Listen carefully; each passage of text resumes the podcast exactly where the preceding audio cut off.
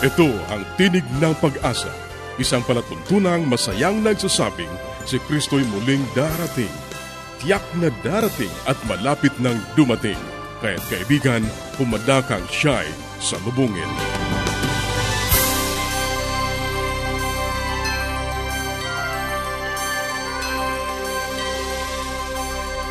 Ang programang ito ay inihahatid ng Adventist World Radio at ako ang iyong kaibigan, Ner Caranza. Nag-aanyaya na samahan niyo kaming muli sa 30 minutong paghahatid ng mga mahalagang kaalaman sa kalusugan, masaya at matatag na sambahayan at higit sa lahat sa pagtuklas ng pag-asa na nagmumula sa salita ng Diyos. Binabati natin ang ating mga kababayan sa iba't ibang panig ng daigdig. Maraming salamat sa inyong pagsubaybay, sa inyong pagsuporta sa ating palatuntunan. Sana'y patuloy ninyong maranasan ang pag-iingat ng ating Panginoong Diyos. Sa mga kaibigan natin na hindi pa nagkakaroon ng mga aklat at mga aralin sa Biblia na aming ipinamimigay ng libre, maaari lamang kayong makipag-ugnayan sa amin sa pamamagitan ng panulat, sumulat sa Tinig ng Pag-asa P.O. Box 401, Manila, Philippines. Tinig ng Pag-asa P.O. Box 401, Manila, Philippines. Maaari ka rin mag-email sa tinig at awr.org tinig at awr.org o kaya ay mag-text sa Globe 0917-1742-777 0917-1742-777 at sa Smart 0968-8536-607 0968-8536-607 0917. Pwede rin po sa ating Facebook page, facebook.com slash awr Luzon, Philippines. facebook.com slash awr Luzon, Philippines. O dumalaw sa ating website, www.awr.org www.awr.org Sa ilang saglit, ang buhay pamilya.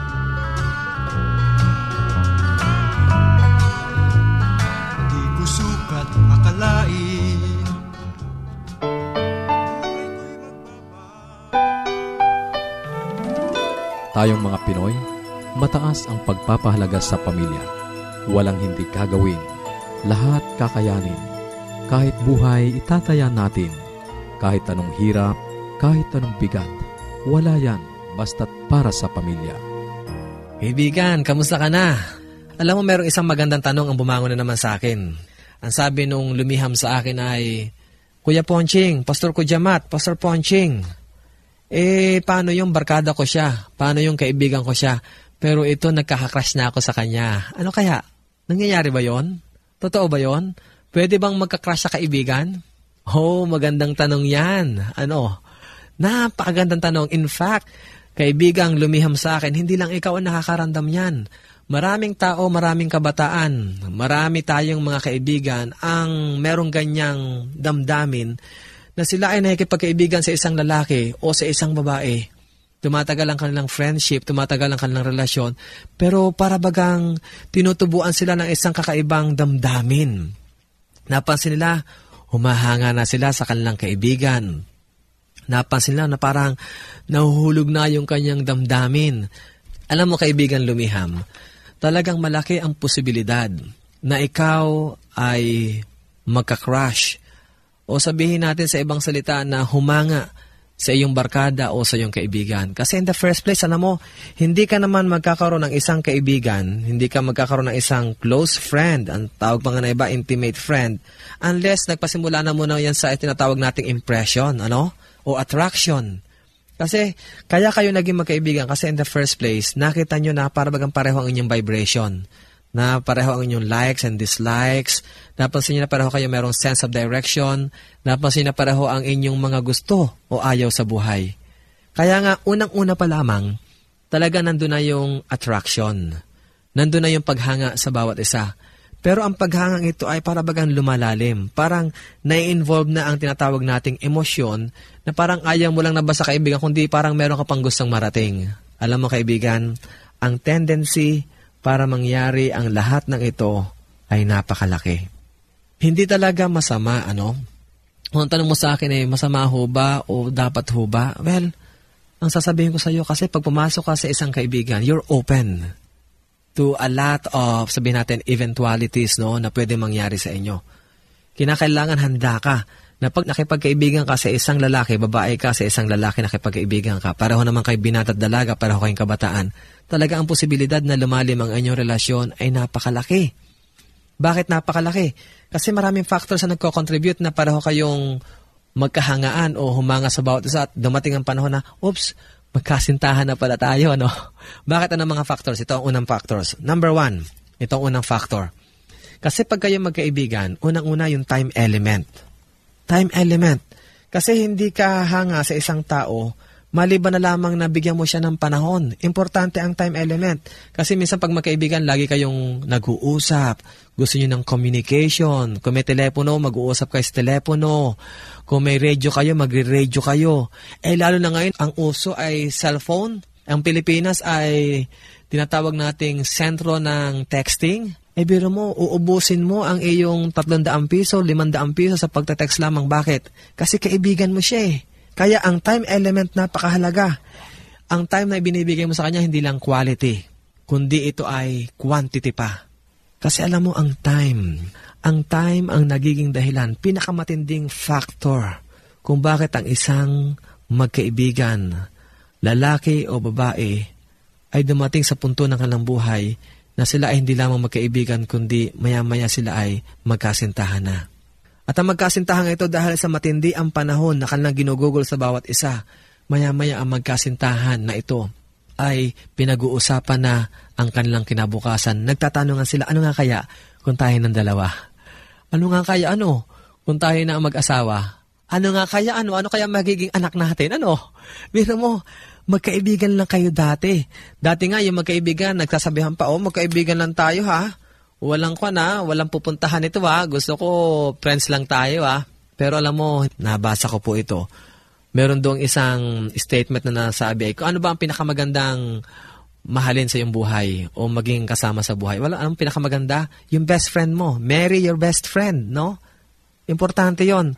Kaya kaibigan, para sa unang factor, gusto ko idiin sa'yo kaya posible na ikaw ay humanga sa iyong kaibigan, posible na lumalim pa ang relasyon sa iyong kaibigan, posible na talagang maging mas matindi pa ang inyong pagkikipagkaibigan. And it can be a very, sabi natin, blooming friendship and even an eternal friendship.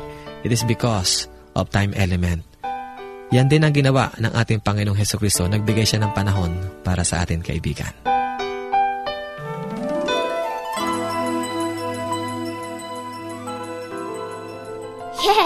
Dad and Mom are coming. I wish my parents will come too. The best way to spend time? It's with family. Adventists care. Patuloy kang nakikinig sa Tinig ng Pag-asa. Kung mayroon ka mga katanungan o anuman ang nais mong iparating sa amin o kung nais mong magkaroon ng libreng aklat na aming ipinamimigay, sumulat ka lamang sa Tinig ng Pag-asa, PO Box 401, Manila, Philippines Tinig ng Pag-asa, PO Box 401, Manila, Philippines o mag-email sa tinig at awr.org. Tinig at awr.org. Maaari ka rin mag-text sa Globe 0917-1742-777. 0917-1742-777 at sa Smart 0968 8536 0968 0968-8536-607. Susunod, ang gabay sa kalusugan.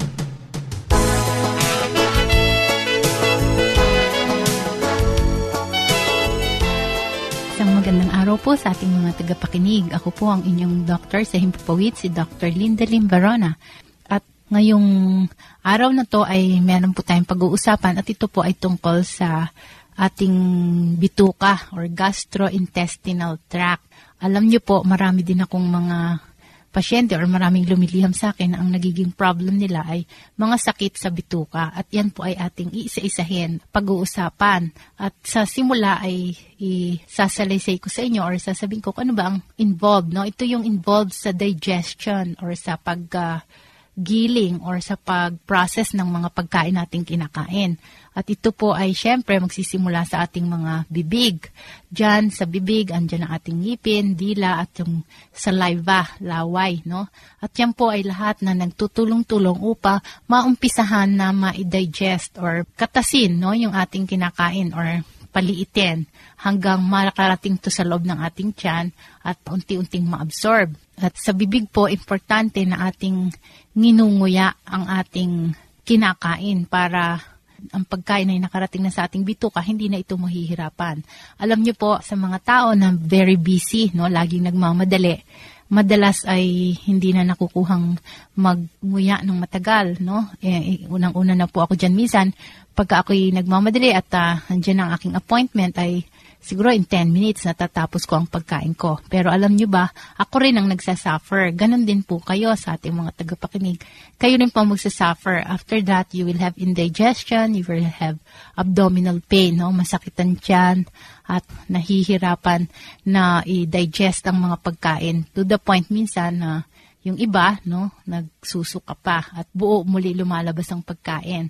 Ah, ngayon, yung laway natin dyan ay tumutulong yan na ma-breakdown na nga yung mga pagkain. Tsaka, lalo na kung mahirap tunawin ang pagkain, ano, huwag lang lunok ng lunok. Minsan, pagka masarap ang pagkain at gusto natin talagang kainin lahat, eh, tuloy-tuloy na yung subo. Pero, importante na nginunguya. In fact, meron akong nabasa na sabi, we should chew our food at least mga 12 to 20 times, no? Let's say 12 times na lang, nguyain munang mabuti bago lunukin. May mga pagkain kasi na pagka kinain mo parang masarap tuloy-tuloy. Meron naman pagkain na unti-unti lang kinakain, ninanamnam mo yung lasa, no? Pero on the general, lalo na yung general meals natin, kailangan ay dinadigest ng gusto sa bibig pa lamang.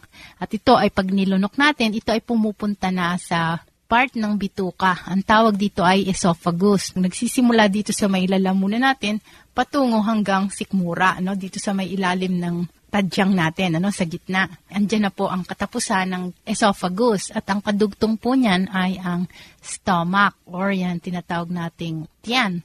No, generally, yung harapan natin dito, tiyan. Pero yung stomach mismo ay nahandyan sa pagbaba ng tadyang natin, ano, sa bandang kaliwa gitna hanggang bandang kaliwa ay parang bag ito, no? Parang bag ang korte at dyan na pumupunta ang pagkain natin.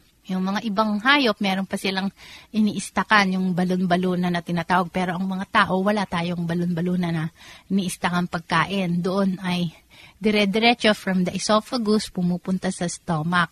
At sa stomach naman ay ginigiling ang pagkain. Alam niyo yan, yung kung ilalapit ninyo ang inyong mga tenga sa inyong tiyan mo, di nyo kruk, kruk, kumukulo po yan, ano?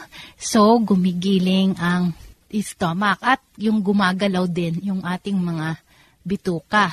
At from there, sa stomach ay unti-unting nilalabas yan sa small intestine. Sa small intestine ay dyan naman ay inaabsorb ng unti-unti yung mga nutrition. Ano? Sinosort out yan ng ating tiyan, ng bituka, kung alin ang i-absorb, kung alin ang itatapon kung niya digest na yon ano? Kasi sa stomach ay may mga acid no? Tinatawag nating gastric juice. Tapos ay nagre-release pa from the stomach dadaan pa yan sa small intestine at may nadadaanan din yan na naglalabas naman ng pancreas ng pancreatic juice. At ang ating pong atay ay nagre-release din ng fluid no? Ng uh, yung kulay dilaw or bile. Ito ay pandigest din po ito. No? Pagtunaw at unti-unti hanggang maging halos chemical compound na lang at i-absorb na yan yung mga vitamins, i-absorb yung mga starch, sugar, no, protein, ina-absorb po yan unti-unti. Mga ilang metro din po ang haba ng ating small intestine at ito ay tutuloy sa large intestine. Diyan naman, more or less na absorb na, meron pa rin mga absorption na magaganap hanggang after that ay lalabas na to sa rectum or sa ating mga dumi. At ang natira na lang ay yung mga pulps, no? Kaya pag dumi natin, nandiyan na yung mga food bits na hindi na natunaw or hindi na absorb. So hanggang dito na lang po muna tayo. Introduction pa lamang to. Sa susunod pong araw, pag-uusapan naman natin kung ano ang mga sakit na karaniwan. At ang pinaka-importante po dito ay yung ulcer or yung mga indigestion. So next time po, magkita-kita tayo, makinig po kayong lagi dito sa ating programa. Magandang araw po sa inyong lahat. Paging Dr. Rodriguez, you're needed at room 321. Dr. Rodriguez, Mrs. Martinez, room 321, please. kailangan na po nating i-dialysis ang asawa ninyo. New outlook and a healthy lifestyle makes a big difference. Adventists care.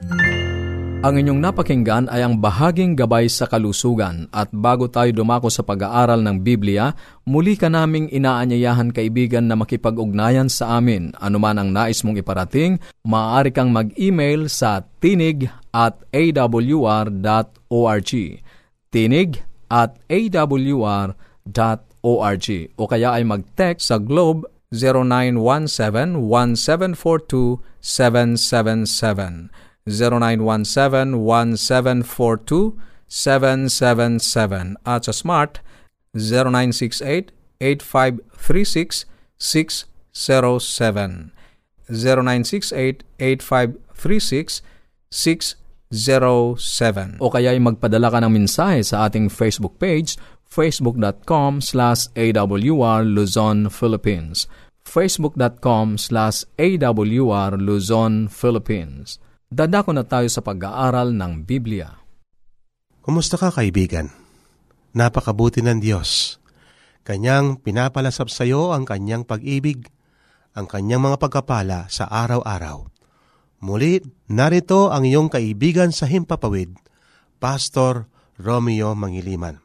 Tayo ay muling mag-aaral at ating pag-aaral ngayon ang salaysay ika-55 sa sulat ni Dr. Martin Luther. Ang wika sa English ay ganito, True obedience is a gift from God.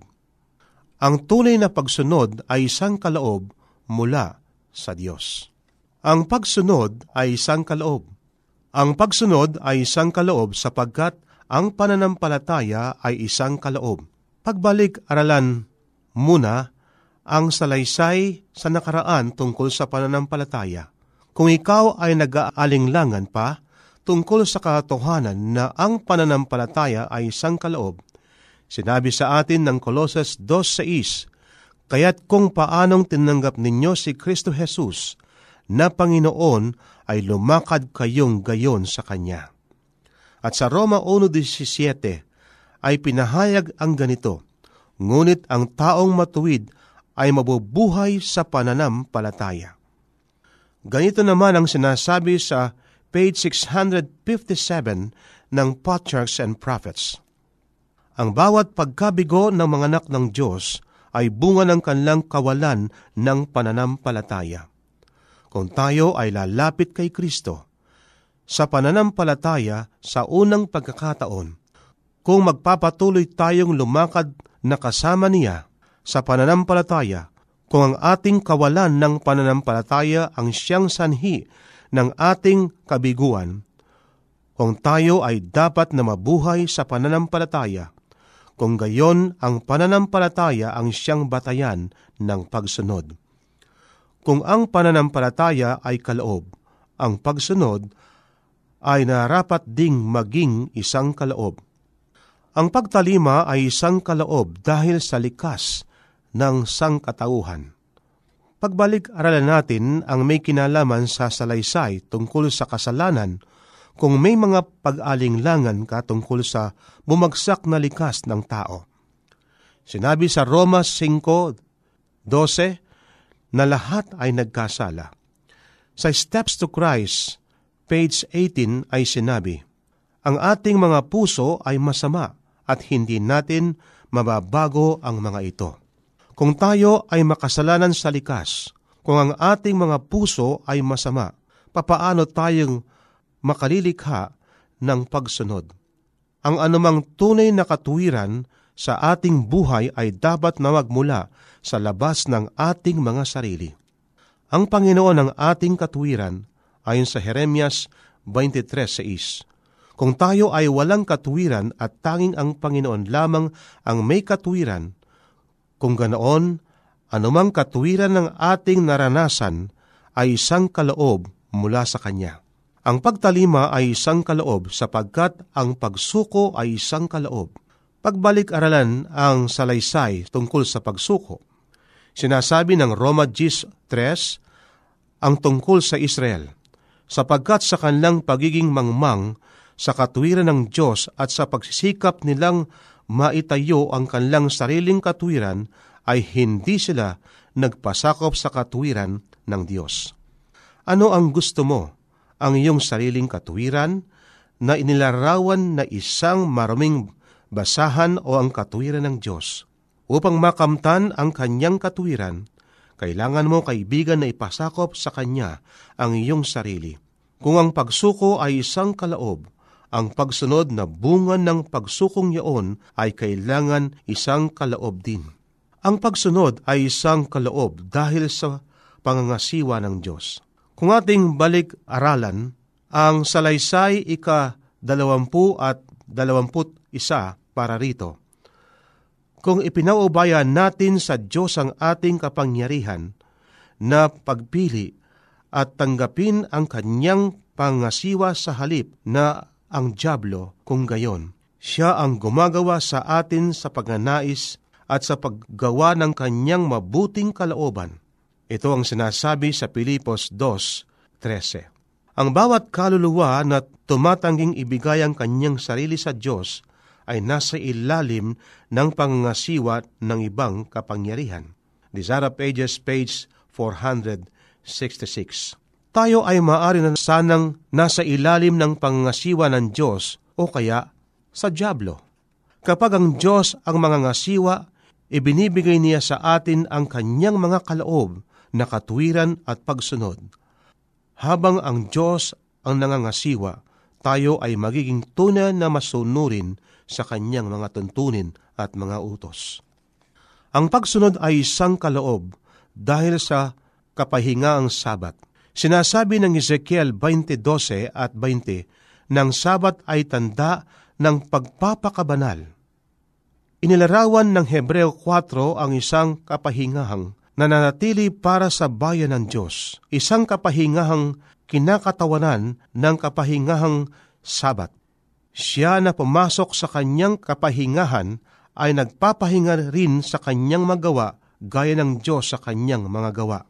Talatang Gis. Papaano nating matamo ang gantong kapahingahan?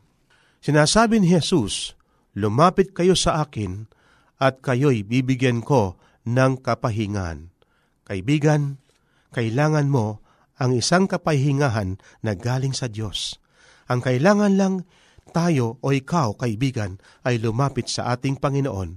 San Mateo, Kapitulo 11, versikulo 28. Kung ang kapahingahang sabat ay sagisag ng ating kapahingahang mula sa paggawa ng ating sariling pagpapakabanal, kung gayoy, ang pagsunod ay magiging isang kalaob dahil sa ang kapahingahan ay isang kalaob. Ang pagsunod ay isang kaloob dahil sa ang pagsisisi ay isang kaloob. Pag-aralan ang bahagi sa pagsisisi kung may anumang katugunan tungkol sa pagsisisi bilang isang kalaob, kasama ng pagsisisi ang kalungkutan para sa kasalanan at pagtalikod dito. At kung ang pagsisisi ay isang kalaob, kung gayon ang kalungkutan dahil sa kasalanan ay isang kalaob at ang pagtalikod sa kasalanan ay isang kaloob. Ang pagsunod ay isang kaloob dahil sa ang bunga ay isang kaloob. Ang bunga ay likas at kagyat. At si Jesus ay nagnanais ng bunga mula sa kanyang mga anak. Nagsasalita siya tungkol sa bunga sa San Juan Kapitulo 15. Gayunman ang tagapagligtas ay hindi inuutusan ng kanyang mga alagad na gumawa upang magbunga, Sinasabihan niya sila na manatili sa kanya. Desire Pages, page 677. Ang paggawa ay nasa pananatili sa kanya ay hindi sa pagisikap na magkaroon ng bunga. At ang pagsunod ay bunga ng pananampalataya, Steps to Christ, page 61. Kung gayon, sapagkat ang bunga ay kaloob, ang pagsunod ay isang kaloob. Ang pagsunod ay isang kaloob dahil sa halimbawa ni Jesus. Desara Pages, pahina 24, Bilang anak ng tao, binigyan niya tayo ng halimbawa ng pagsunod. Bilang anak ng Diyos, binigyan niya tayo ng kapangyarihan na sumunod. Sinabi ni Jesus, Sa aking sarili ay wala akong magagawa. Kaibigan, katulad ng ating Panginoon, kanyang sinasabi sa kanyang sarili ay walang magagawa. Bagamat siya ay merong sariling kapangyarihan, subalit isinusuko sa kanyang ama ang kanyang sarili rin. Kaibigan, kailangan natin na ating isuko ang ating buhay, ang ating sarili sa ating Panginoon. At siya ang gagawa para sa atin. Maraming salamat sa iyong pakikinig. Sana'y nakinabang ka sa ating mga pag-aaral. Muli ka naming inaanyayahan na makipag-ugnayan sa amin sa anumang katanungang nais mong iparating, gayon din kung nagnanais kang magkaroon ng mga libreng aklat at mga aralin sa Biblia Sumulat ka lamang sa Tinig ng Pag-asa, P.O. Box 401, Manila, Philippines. Tinig ng Pag-asa, P.O. Box 401, Manila, Philippines.